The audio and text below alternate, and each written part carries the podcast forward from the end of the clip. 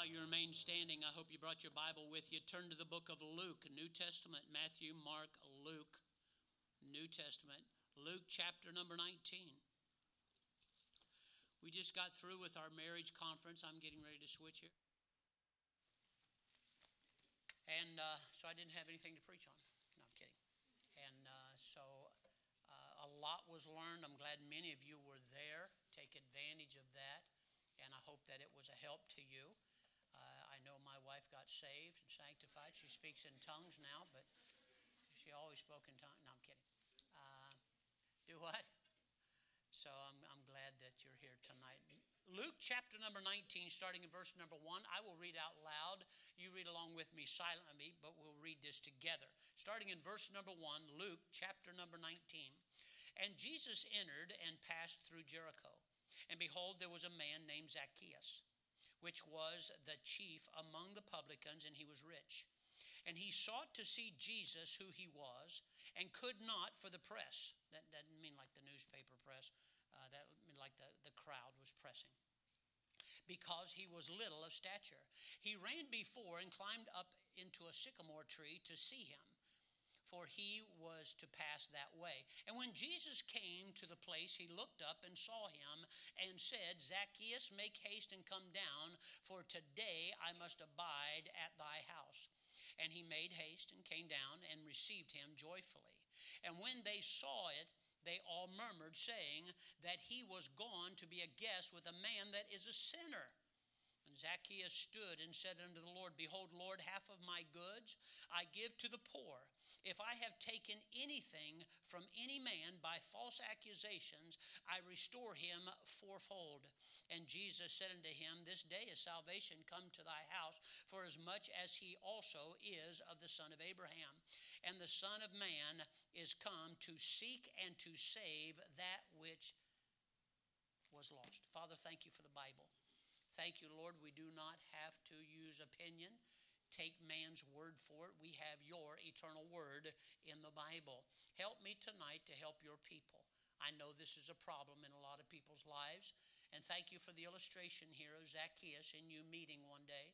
And I pray that this will be a help to all that are here. Please help us now, and I'll thank you for it all in Jesus' name. Amen. Thank you. May be seated.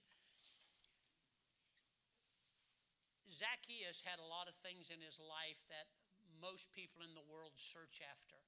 They search after all that. Watch what it says in verse number two, the second part of that verse. The chief among publicans, and he was rich. Now, publican was a person who had Roman authority. Remember, during this time, everybody was under the Roman authority.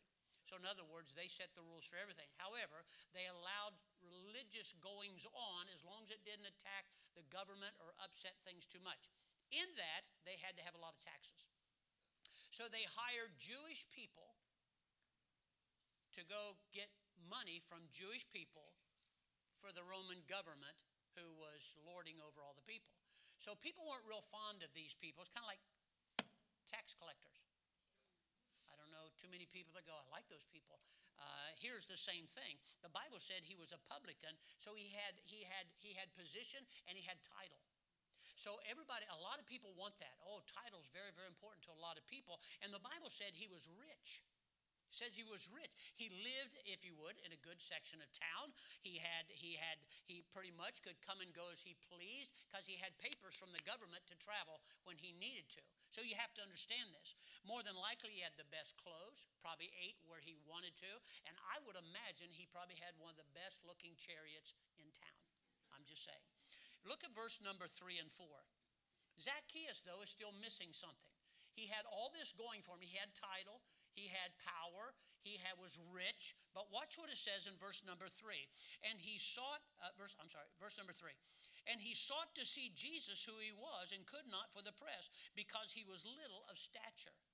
And he ran before and climbed into up into a sycamore tree to see him, for he was to pass that way.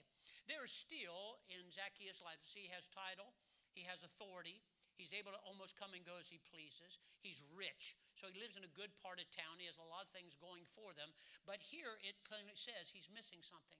It doesn't say that, but it is implied. He wants to go see who Jesus is. See, there's an emptiness inside. He's got all this going on for him, but there's an emptiness in there. There's an unsettled feeling in his life. No real peace and no real contentment. And the Bible said he was still seeking something. He had all this going for him, but he wanted to go see Jesus, wanted to see who he was, Want to hear what the man had to say. Someone, have you ever considered how often we use that term seeking in our language today? Some people are seeking employment. We use that term all the time. Another seeking housing. We do that all the time. Some people seeking companionship. That happens all the time. We do not hesitate to advertise what we're seeking. We do that all the time. Many people today are seeking real peace and real meaning to life. They really are. They just do not know exactly where to find it. Just like this man right here. He had what you would consider I've got title, I've got authority, I've got right to move around, and I'm rich. So I'm to come find out. By the way, watch it. The Bible said later on, Jesus came to seek and save that which was lost. A publican was a person who was an extortionist, mm, like tax collectors. Anyway, what happens is, if you've never dealt with the IRS, trust me, they are. What happens is he had authority from the Roman government to collect taxes.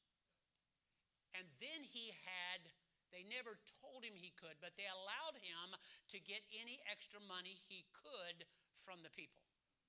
As long as it didn't cause the Roman government any problems, he could do this.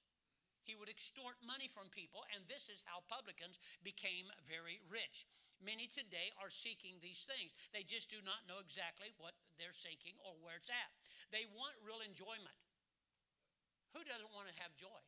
Everybody wants to have joy, but they're seeking it in a bottle, they're seeking it in drugs. They're seeking it in gambling. They're seeking it in sports. They're seeking it by finding it someplace, running around doing whatever they can. They're seeking a real, lasting relationship at home, but they do not find it in living together or sex or alternative lifestyles. They don't find it in that. That's why they go from one to the other and keep looking for other things. They're not happy. They're not satisfied. They think they are, and they'll tell people they are, but they keep searching for something. Many are searching for the right answer but in the wrong place.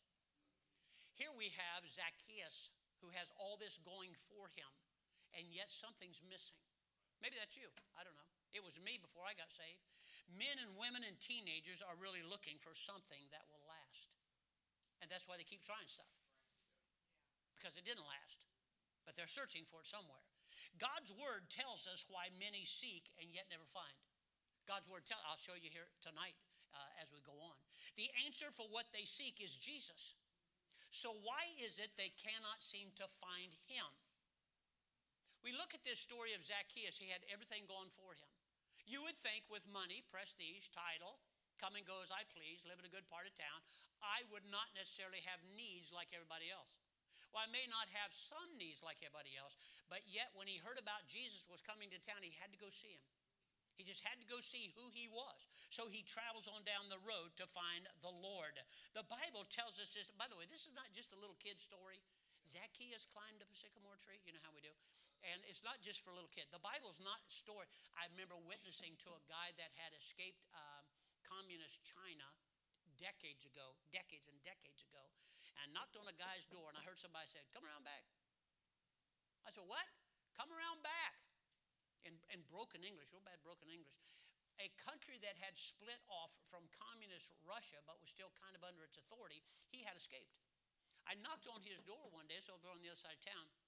He invited me to come back. And I, we sat down, he introduced himself, and I said, I represent Jesus Christ. I'd like to talk to you. He goes, Oh, yeah, sit down, sit down, sit down, sit down. And so we sat down, began to talk about the Bible, and as I went on, he began to smile at me. And I said, uh, Am I doing something wrong? Is there something you don't understand? in his broken English language, he said, stories, children. I said, what? What are, you, what are you talking about? Stories, children. He said, stories uh, for children.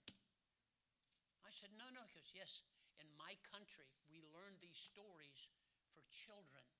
And a lot of people in America, if we're not careful, we look at stories like this in the Bible and say those are children's stories. They have no real bearing on my life. But that is absolutely not true. So, why can't people seem to find Jesus? Why is it people cannot seem to find the Lord? Number one, people fail, people fail to find Jesus because of, if you would, coin, money. Look at verse number two. The Bible said, And behold, there was a man named Zacchaeus, which was chief among the, the publicans, and he was rich. The man had coin, he had money. He really did. The Bible speaks of the dangers of riches. In our life, we think there's all the advantages of riches. The Bible constantly tells us the dangers of riches, the way men seek riches, the, the, the, the, riches or the want of riches, and what it makes them do. But even worse than that is what it keeps them from a lot of times. Riches and material things tend to keep people from the Lord. Zacchaeus was here, and Jesus stopped by, and sure enough, by the way, this is the only place you'll ever see where Jesus looked up at a man He was up a tree waiting on Jesus.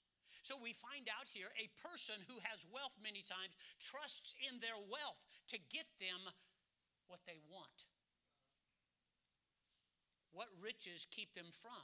Instead of trusting Jesus to fill that need, I can pay for it. I can travel when I want. I can buy what I want. I can go where I want. I don't have to pray about it. I don't need the Lord. I'm doing fine. And their riches, whether they realize this or not, is actually keeping them from Jesus Christ.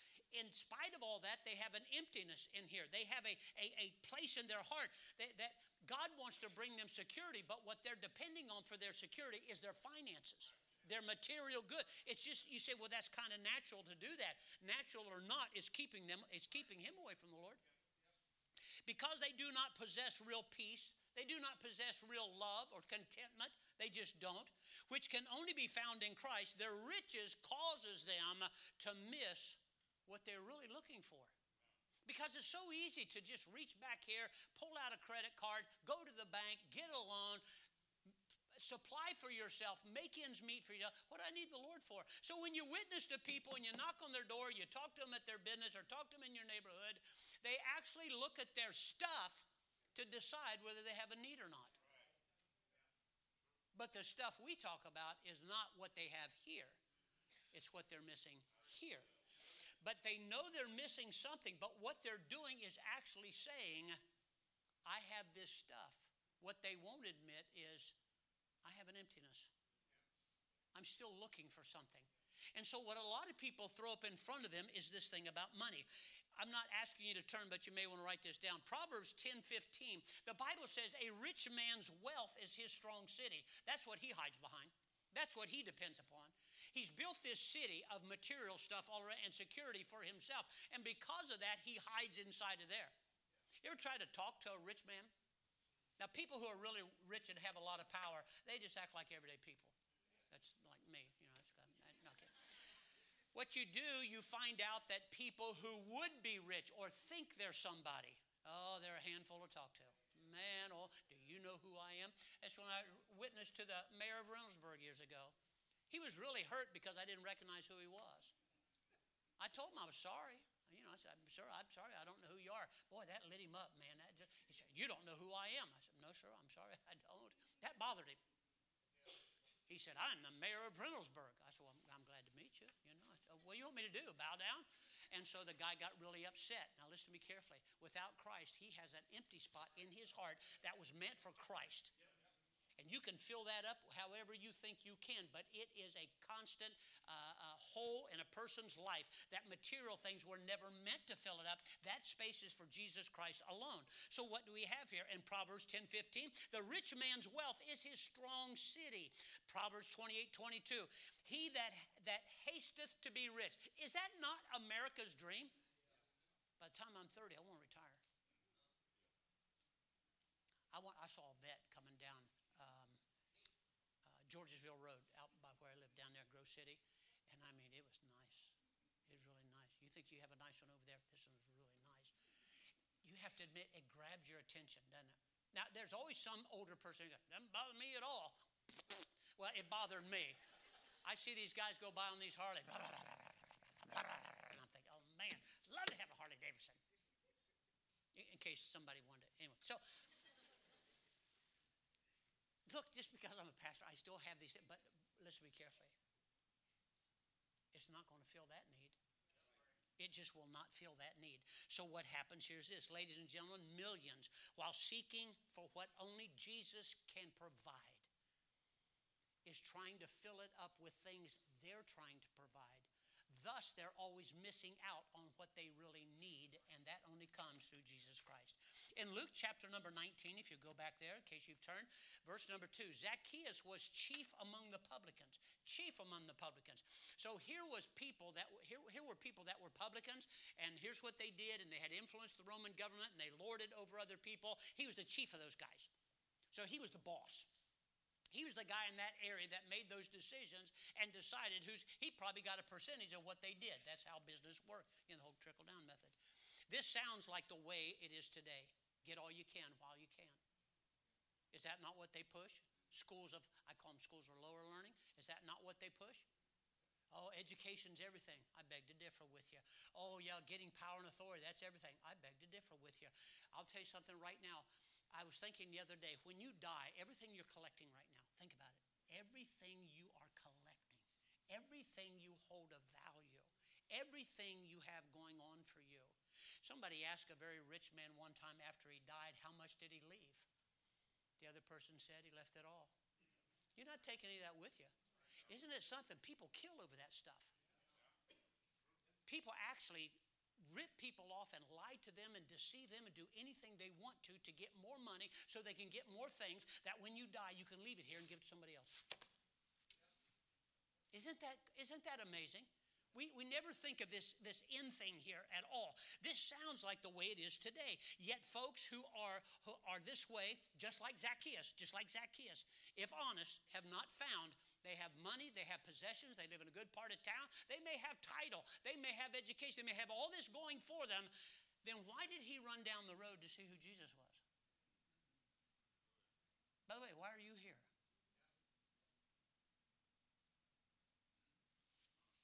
Got it all together. We're just going to add church as like another bauble that you hang around your neck and say, Look what I've got. Money and having things will not satisfy what you need. Now, you're going to say amen to that because that's, that would be the right public answer to give. Then why do you go after it like it is the answer to things? You say, Preacher, you don't want me to work? No, you need to work and then tithe and give offerings. You absolutely need to do that. And some of you aren't, but you need to. Now, it has a funny way of causing us to do things we know we should not do. For example, moms and dads say, I'm only working Sundays until the business takes off. You know, Sunday isn't called your day. Sunday's my only, your only day. I thought it's called the Lord's Day. Like this is the house of God. It's not called your house. That's why your children don't eat crackers and stuff in church. It's not the dinner place? This is the Lord's house, okay? Teenagers. I, I, I've been saved over 50 years, 51, over 51 years, right? 51 years. You see this rotation of teenagers coming through, and, and they do real good. They do real well, and they're, they're, they know how to mind. They know their Bible. They're learning things. They love the Lord. They go to church. They're involved in everything. And then all of a sudden, they get a job Because there, there's some things they need. Now, I have to agree. I, I, I'm not sure about the girls. Don't take this wrong, ladies. But guys need to learn how to work. They just do. Most of them are, are bums. They get one boo boo, they don't know what to do. And it's just, I mean, life's over, you know. The wife can go out and get three jobs, but he can't handle one without falling apart. I never have understood that. So, anyway, what happens here, teenagers, they, they start doing this. Then, the, then their attitude goes. Then they start skipping church. And then they don't go soul winning. And their grades in school start to go down. And you think to yourself, what is going on? Watch very carefully. There is an allurement in this world, and the devil knows exactly what he's doing. Advertisement, they don't. I worked in uh, Chattanooga, Tennessee, in a train yard when I was going to college.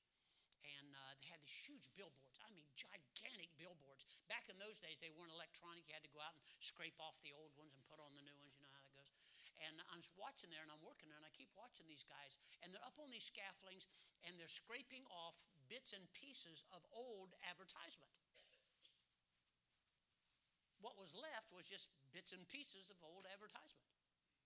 And they covered it up with a bottle of whiskey and a woman in a black silk dress. Smooth as silk. Don't, don't say too much now, ladies. So, was, your giggling's giving you away. And I kept watching, and here's what I thought underneath of that new advertisement. Now, if advertising didn't work, they wouldn't spend billions and billions of dollars on it. It works. That's why they advertise. But what you fail to remember is underneath of that brand new advertisement were bits and pieces of other advertisements that have no information on anymore. That's the way our life is. Only the things that are done for Christ going to last. Everything we do is coming to naught unless it has to do with sending things towards Christ, doing things His way. So, this is what happens. It's not what you were seeking in gaining all this stuff, but it's what you got because you were seeking that which only Jesus could give in money. Our world is bent on telling us the way to get ahead is get money, prestige, title, authority, power. And we fell for it And yet so many are so empty. Some of them even have all that stuff. I want you to turn to 1 Timothy chapter number 6. 1 Timothy. Go up towards Hebrews that way. 1 Timothy chapter number 6. The Bible says a lot about riches. It really does. Oh, they want money. Haven't asked for money one time. Have I?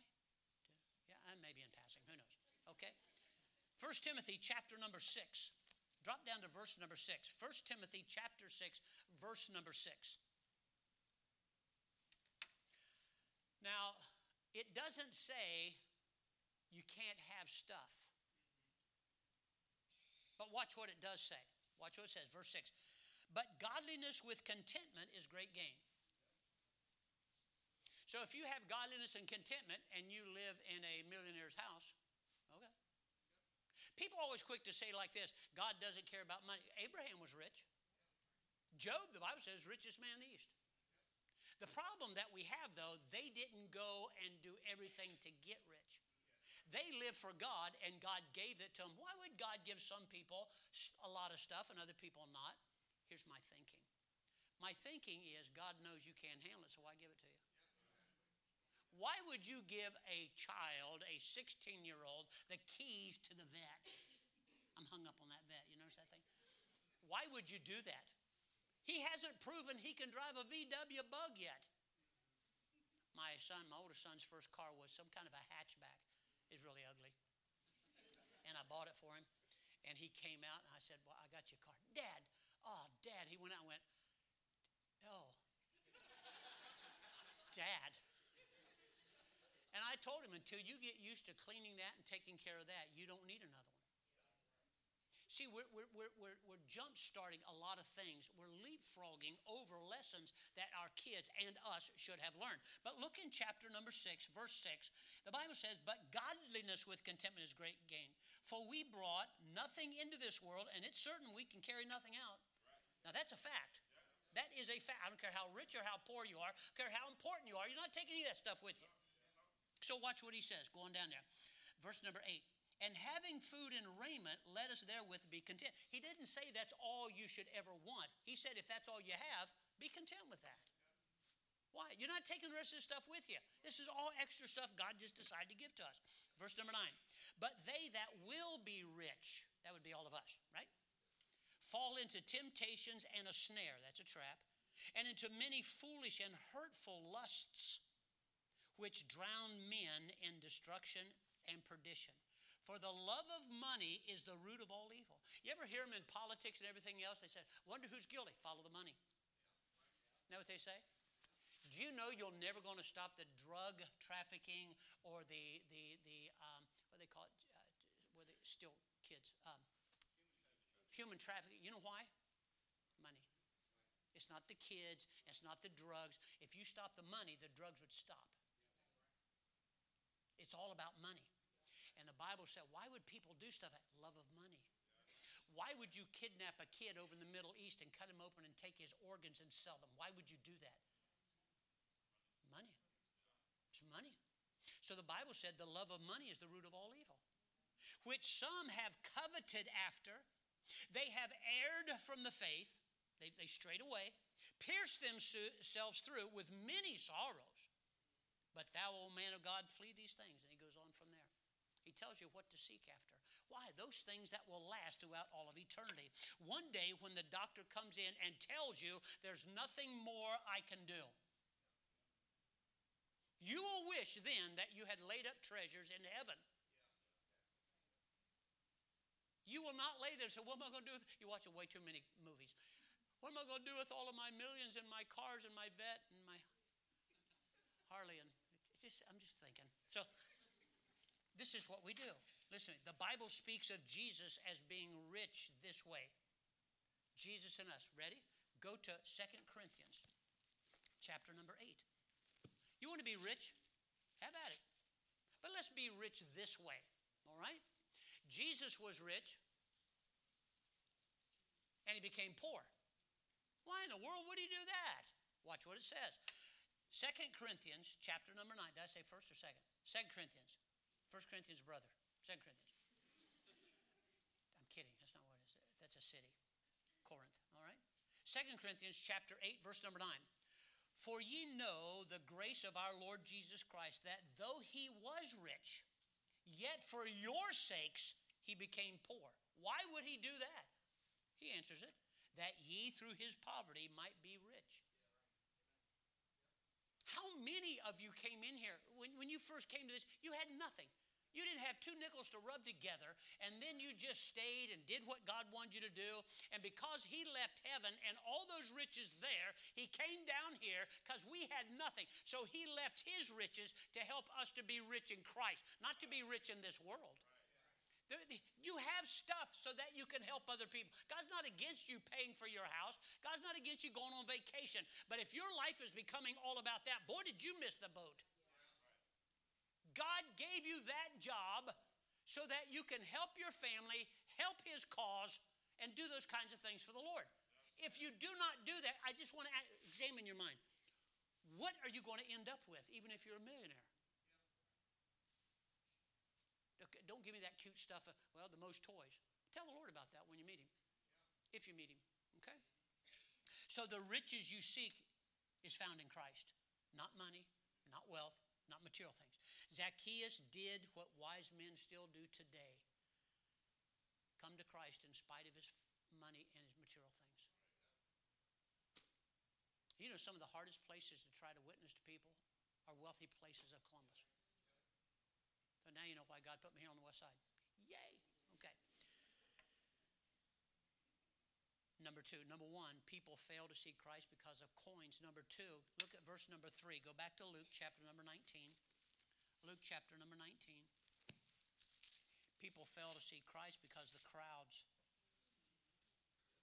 What do I mean by that? Look at verse number three. And he sought to see him who he was, but he could not for the press. Talking about the crowd because he was little of stature.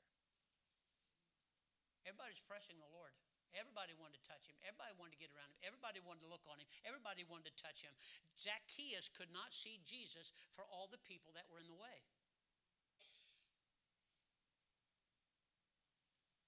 I wonder what kind of people were between him and the Savior.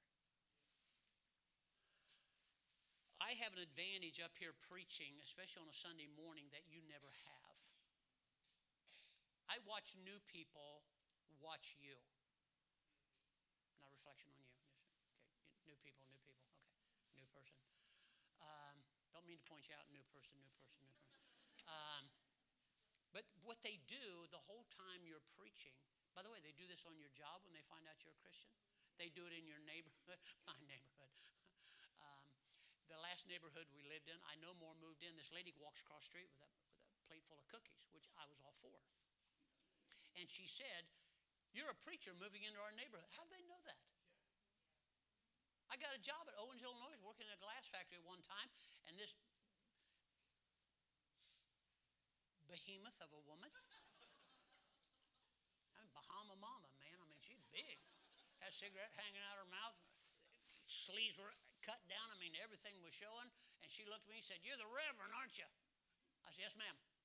We heard you were coming. I thought, how did this get out?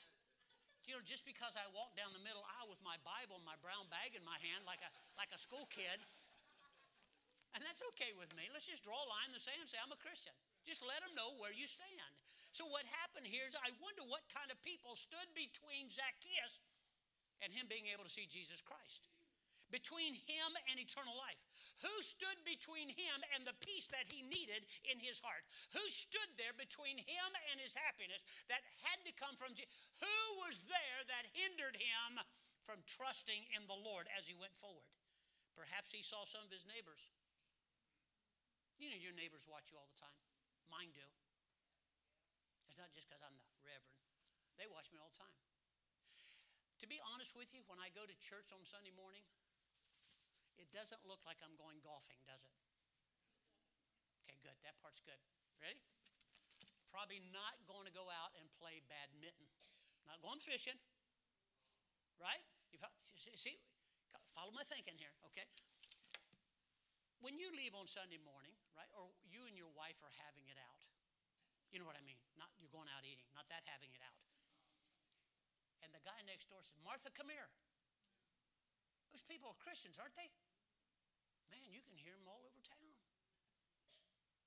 Think that would stop them from coming to church and meeting Christ?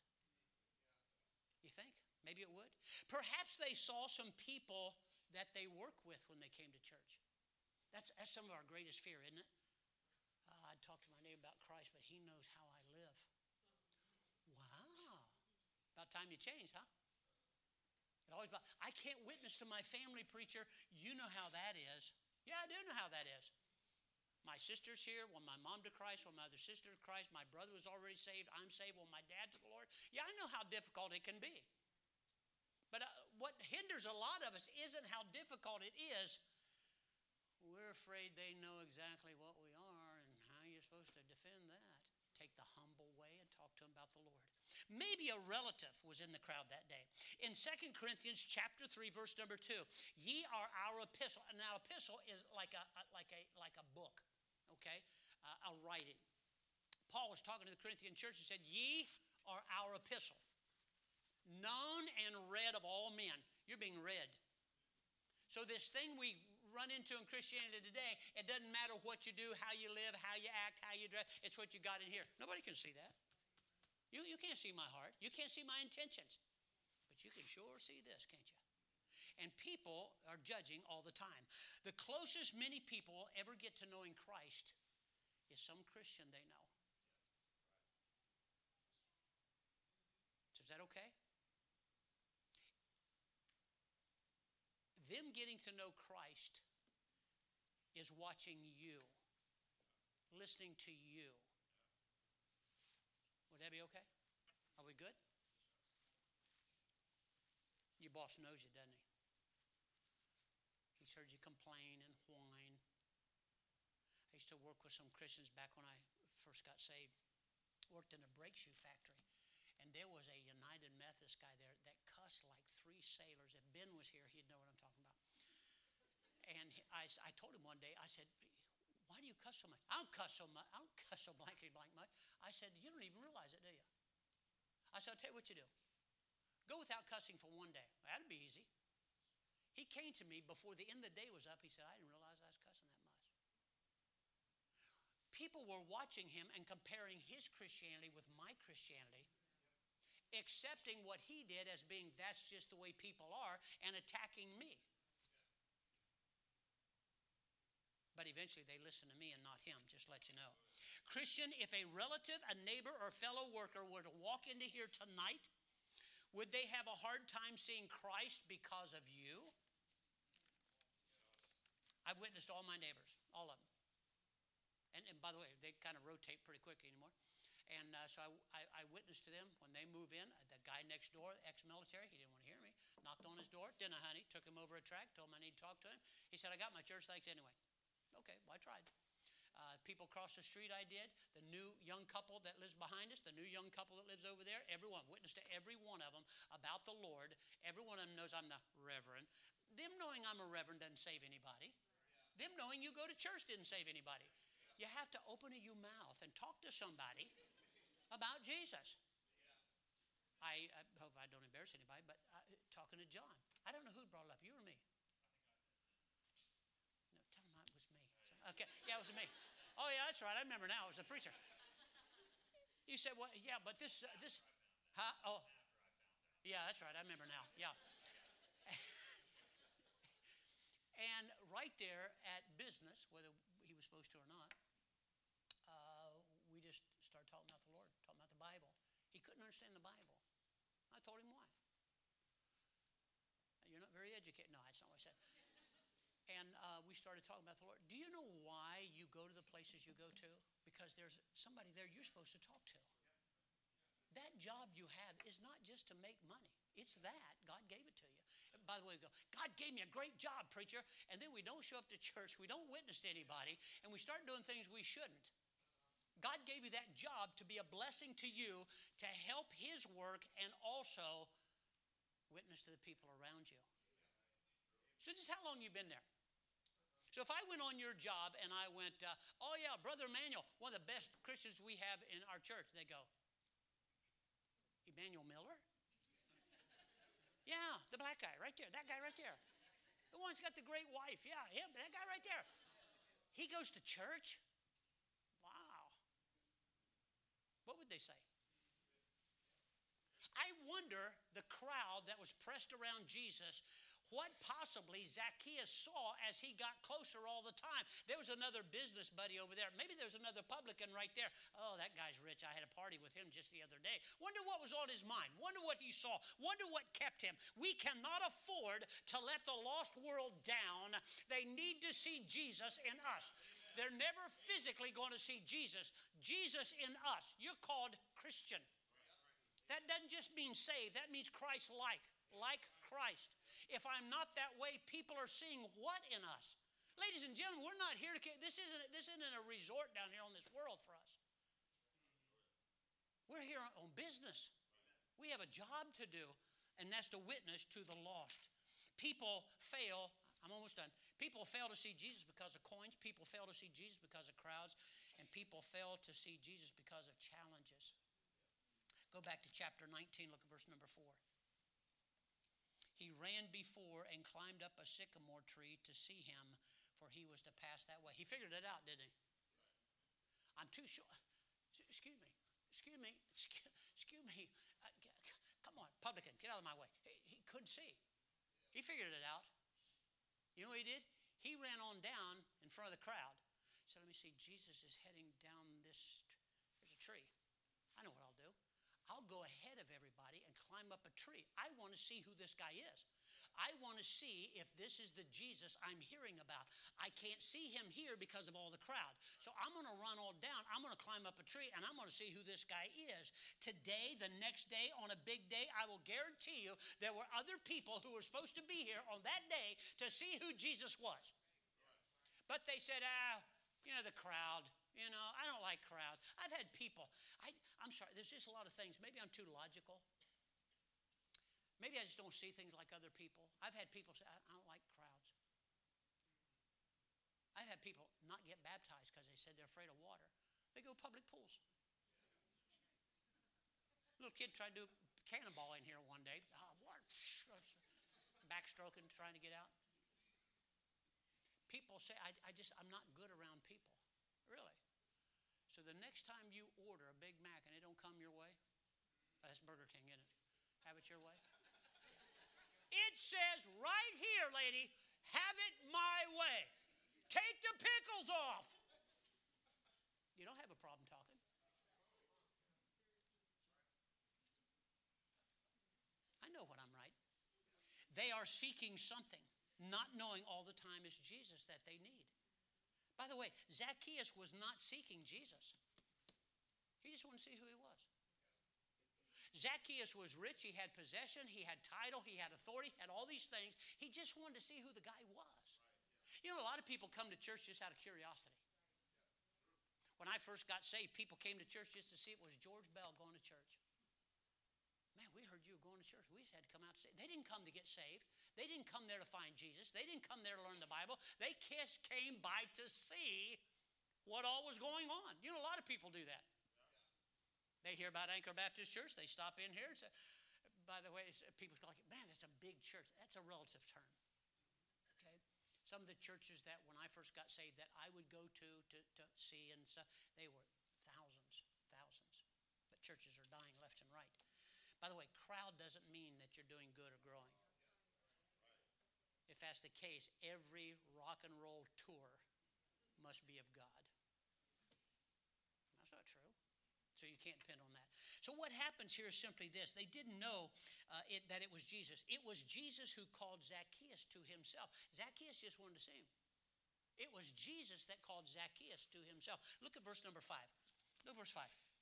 And when he and when Jesus came to the place, he looked up, this Jesus, and saw him and said, Zacchaeus, make haste, come down, for today I must abide at thy house. I'm going home with you. He didn't. Zacchaeus didn't invite him. Jesus looked at him and said, You need to come down. We're going to your house. And by the way, before you get, get read into this too much, look at verse number six.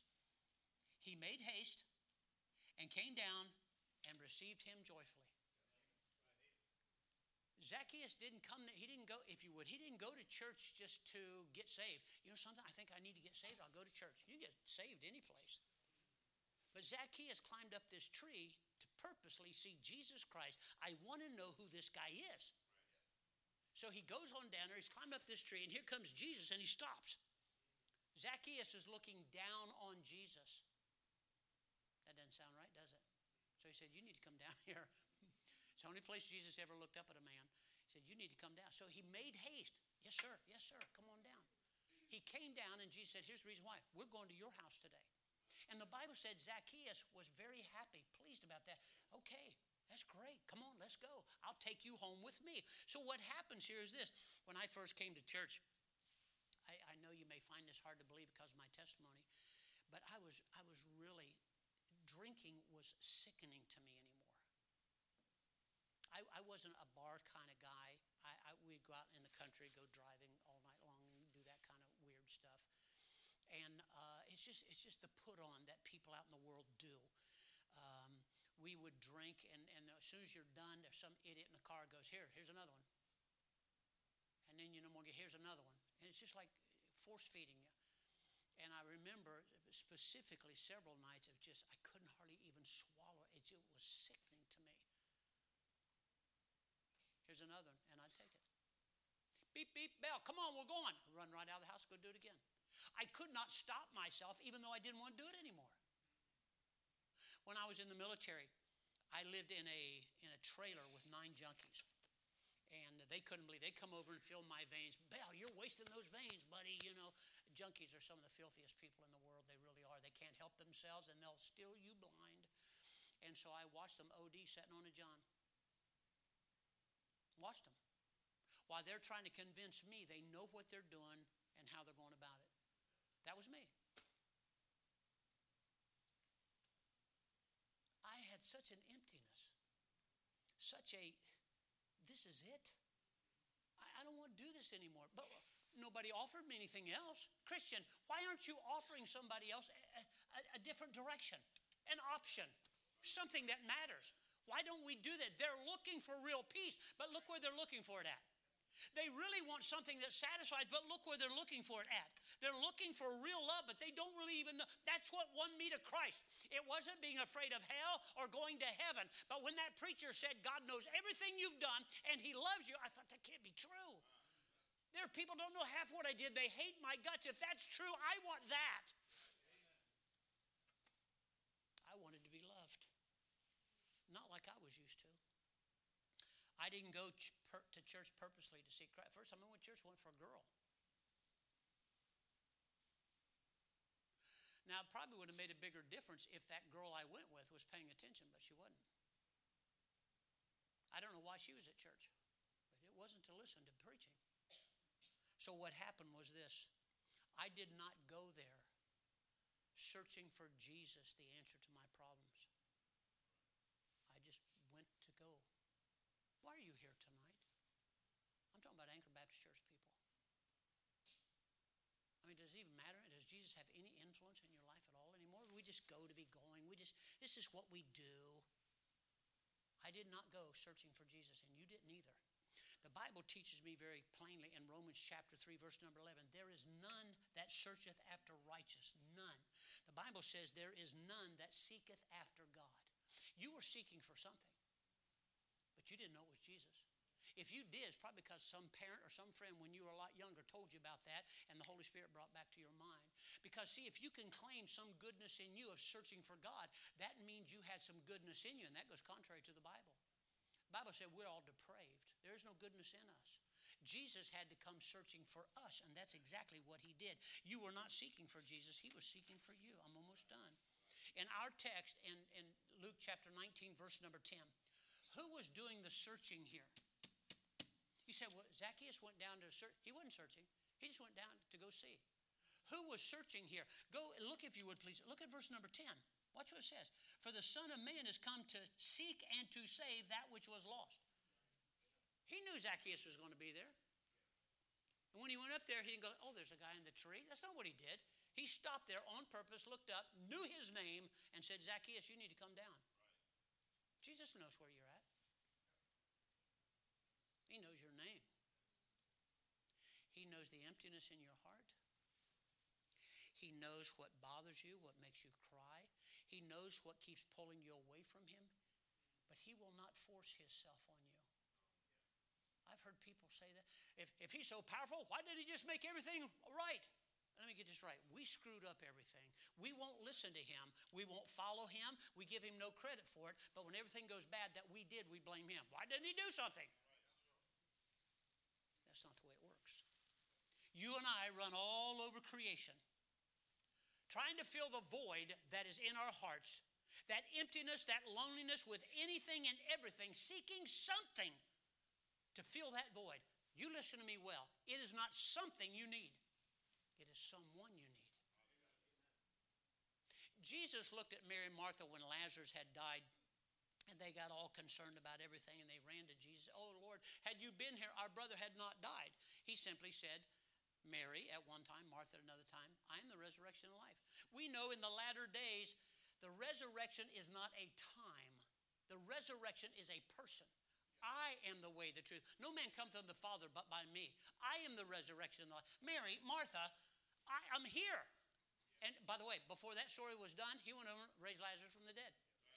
Why? Because the resurrection is not a time. Well, we're looking for the resurrection. That's Jesus. Jesus is the resurrection and the life. Okay? So now we come to this man right here. God, thank God he came searching for you. Look, folks, I, I was, I was, the night, the first night I ever went to church, I had booze in, in my car and drugs in my car. I didn't go there to get saved. I went for a girl. I went the second time because my brother asked me. I didn't say, Bill, I need Jesus. Can I go to church? I didn't do that. You say, I did. Somebody ahead of time must have told you about Jesus. It's the only reason you did that. The Bible said Jesus came to seek and to save. He'd been looking for you. He knows you're not happy. He knows you're not fulfilled. He knows you're empty. Don't, don't try to cover that up. He already knows. But we do, right? We drink booze to make us feel better. I'm sorry, to take the edge off. Now our wise government has said smoke dope. It's illegal now. It's okay. How stupid can a country be?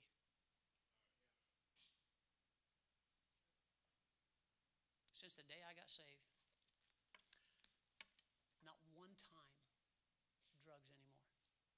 I'm not talking about smoking dope on the weekends. I'm talking about heroin. I'm talking about acid, you name it. Just talking. I mean, I couldn't wait to kill myself fast enough, Jesus? Done. You see, I, Jesus doesn't patch up an old life. Jesus gives you a new life. That's why it's called being born again. It's a brand new life in Christ. He doesn't patch up, well, I got some things to overcome. I'll tell you the story and then, and then I'll be done, I think. Now, see how I did that?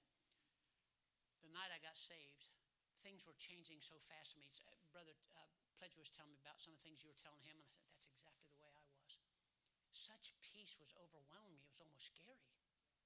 things were changing so fast inside, nothing outside yet, inside. It scared me. I thought, man, something's wrong. I went home that night, laid down in bed, sat right back up in the dark, looked around the room. Then I laid back down, went to sleep. You know what it was? I've been paranoid for decades. And now finally, it's going to be okay. That night, I witnessed to three or four people. Didn't even know what I was doing. I told my mom, I said, Mom, guess what happened to me? What's that, honey? I got saved. Oh, that's nice. She lit up a cigarette, drank her coffee, went on with life. Oh, that's kind of disappointing. Before I got out of church, my wife, by the way, found a card. You know that big fat evangelist I keep telling you about, Bruce Daniels, who was preaching that night when I got saved? I, I got, a I got the card from him. She found it today. Uh, get our marriage license, make sure we're still married. She, she got that. And it was from Bruce Daniels. And he was the guy when I walked out that night. He said, What? Big, big, big guy. Oh, he's a big guy. He's standing like it. What happened to you, boy? And in my head, I'm going, First of all, nobody calls me a boy. The second thing is, he said, Did you get saved? I had no idea what that meant. Did you repent? Never heard that word before. Don't know what you're talking about. He said, Did you ask Jesus to save you? That I knew I did. Here he did. Shake hand. Pulled me over. I think he bounced me off his belly. Boom. Give me your name and number. He wrote me a card and said, I'll write you. And he did. Before we got home that night, we were at Dairy Queen. Just listen, everything was changing so fast. It's like I, God was forcing the issue. You got to tell somebody. You got to tell somebody. You got to tell somebody. So I'm standing at the Dairy Queen my brother was buying, so I was all for it. I'm standing there like I had dry snot on my face, tears down there, face all swollen up from crying all night long. And I'm standing there looking at the floor like this, and my brother's right here. And I see some woman turn and almost bump into him. When that happened, I looked up. You wouldn't believe it. A girl I dated in high school was there. Accident, I guess. This accident turned into a time to witness. I did I never even heard that word before. So she looked at me and she said, Something happened to you, didn't it? Isn't that something? The very night I got saved. I didn't go like this. Something happened to me. Go ahead, guess. I didn't do that. And I said, Yeah, don't tell me now. Watch. She says, I'm with my fiance. Call me when you get home. Who does that? So I happen to still remember her number years later, so I called her. oh, this is terrible a brand new Christian, brand new Christian, knew nothing about the Bible, never had a Bible, never read the Bible, never prayed, nothing. Came from a Philistine background, okay? Just like that girl right there did, my sister. Now, she's worse than I was. Um, I'm kidding. Anyway, I got home and I called her. She said, What happened? I said, I went to church. What happened? I said, I got saved. Oh, oh, I'm so happy. Oh, I'm so happy. Now, you have to understand, I knew nothing about church, Bible, nothing. While we're talking, a question came to my mind. This girl was the piano player in the First Baptist Church in Hilliard. She had no business being with me to begin with. A Christian has no business being with a sinner, period. Light and darkness cannot dwell together. Okay? So while we were talking, you have to understand from high school until that night, I had been in two car accidents they said nobody should have survived out of. I was in Vietnam. I was a demolitions expert. I carried around 25 pounds of demolitions on my rucksack. You shoot me, half the world's exploding. I said, Can I ask you a question? Yeah, anything. Why didn't you ever tell me? Got real quiet. So if somebody got saved on your job in your house and they looked at you and go, Why didn't you ever say something? What would you say? You know what she said? I was afraid of losing. really? We hadn't been together for like two and a half, three years. I was in Vietnam. You weren't afraid of losing me then. And I looked at her and I just thought, I don't believe this. Last time I ever talked to her. Not because I was mad. God brought that together, I think, for me to ask her, why didn't you say something? And also for me to talk up for my Lord and say, Yes, I got saved. By the way, if you're saved, you need to start telling people. Well, I'm afraid I'll run them off. You ever notice how we run people off that never come here to begin with? you keep talking to me, I'm leaving. You never showed up anyway. people are so funny. Anyway, you know what God did to us or for us? He knew the danger we were in, eternal hell. He knew that. We did not stand a snowball's chance, not one chance. And he thought, I'm, I'm making part of this up, he already knew. He was the lamb slain before the foundation of the world, the Bible says. But he knew if he did not, knowing the danger we were in, the destruction we were headed for, if he somehow could not convince us to follow him and believe on him, we were doomed. So from heaven, he could say, Look, I know what you're going through. Most people would never believe him. But the Bible said he condescended to men of low estate. He came down from his heavenly throne down to here. He came down from where we want to go to come down here where we don't want to be. Do you know why? There simply was no other way. You do not stand a chance of going to heaven. You will die and go to hell if you do not have Jesus Christ as Savior.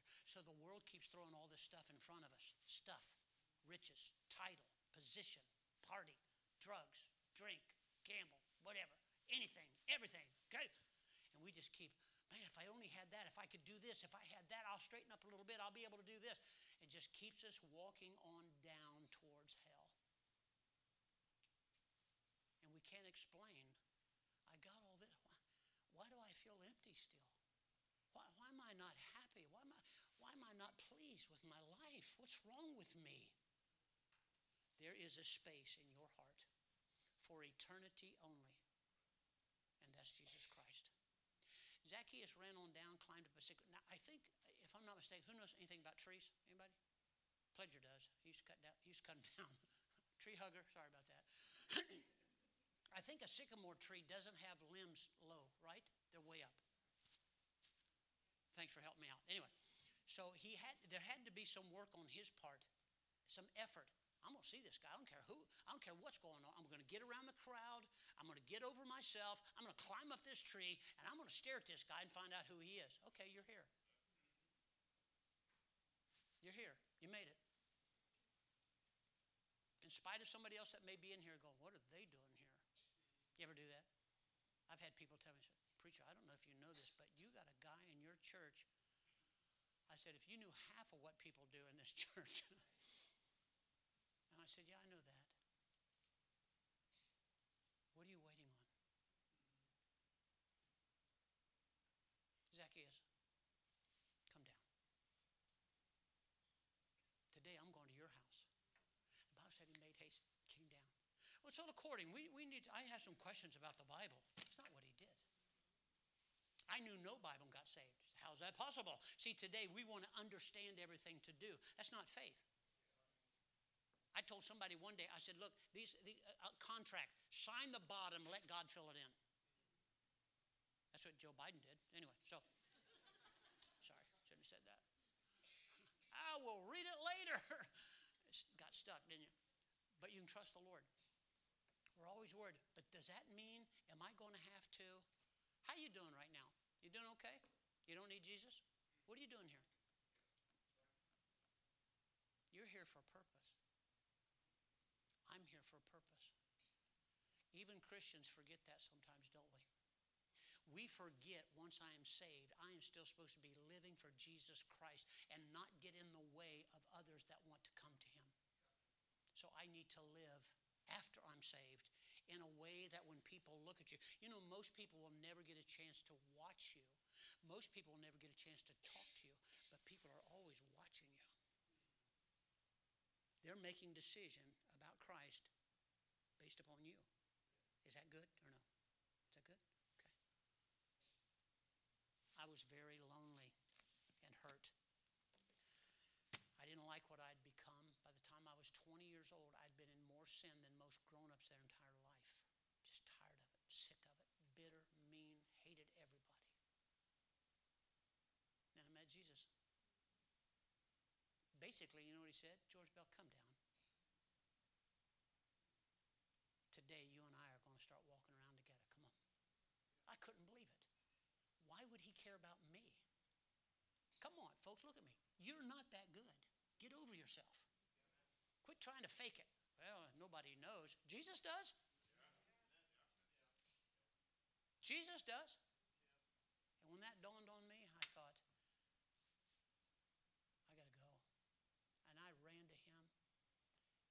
did? Same thing he did to Zacchaeus.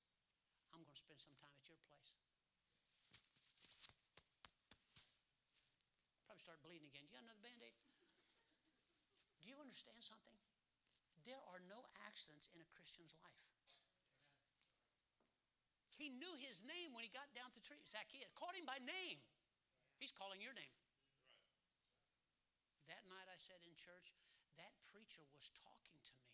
How did he know what I've been doing? How did he know I'd even be there that night? I made up my mind about two minutes before church. I drove in the parking lot. How did he know? How did he know, screaming and yelling about sin, that he was talking to me? How did he know that? Confused me. But it made me wonder about it. And I walked out. I thought if I get out of church and away from that big mouth, I'll be okay.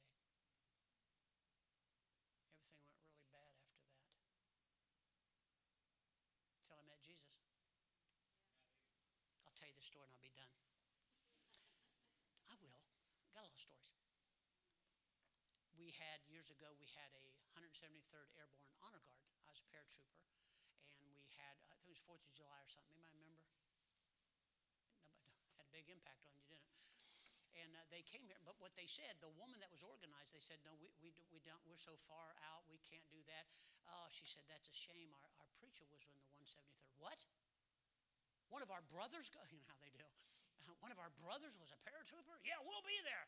So the guys show up, and you just have to understand veterans. As much as they said the military hurt them, that's all they talk about. So I went there, and uh, they showed up here. Hey, glad to meet you. You know, they want a chest bump and do all that kind of stuff. Hey, brother. And uh, so they got, hey, do you remember in Vietnam that battle that took place? Uh, no, not really. Well, you remember that general that was watching over it? No, not really. Well, you remember Hill number 111 that the 173rd? No, not really. They got real disappointed. They said, You were an airborne in Vietnam, right? I said, Fellas, listen to me. I got saved one day. I met Jesus Christ as Savior. I made a right hand turn. I don't live there anymore. They were disappointed. There are always going to be people around you disappointed that you're no longer like them. And they'll never understand until they get saved. How about you? I'm saved. I enjoy being saved. Let's bow our heads in word of prayer. Father in heaven,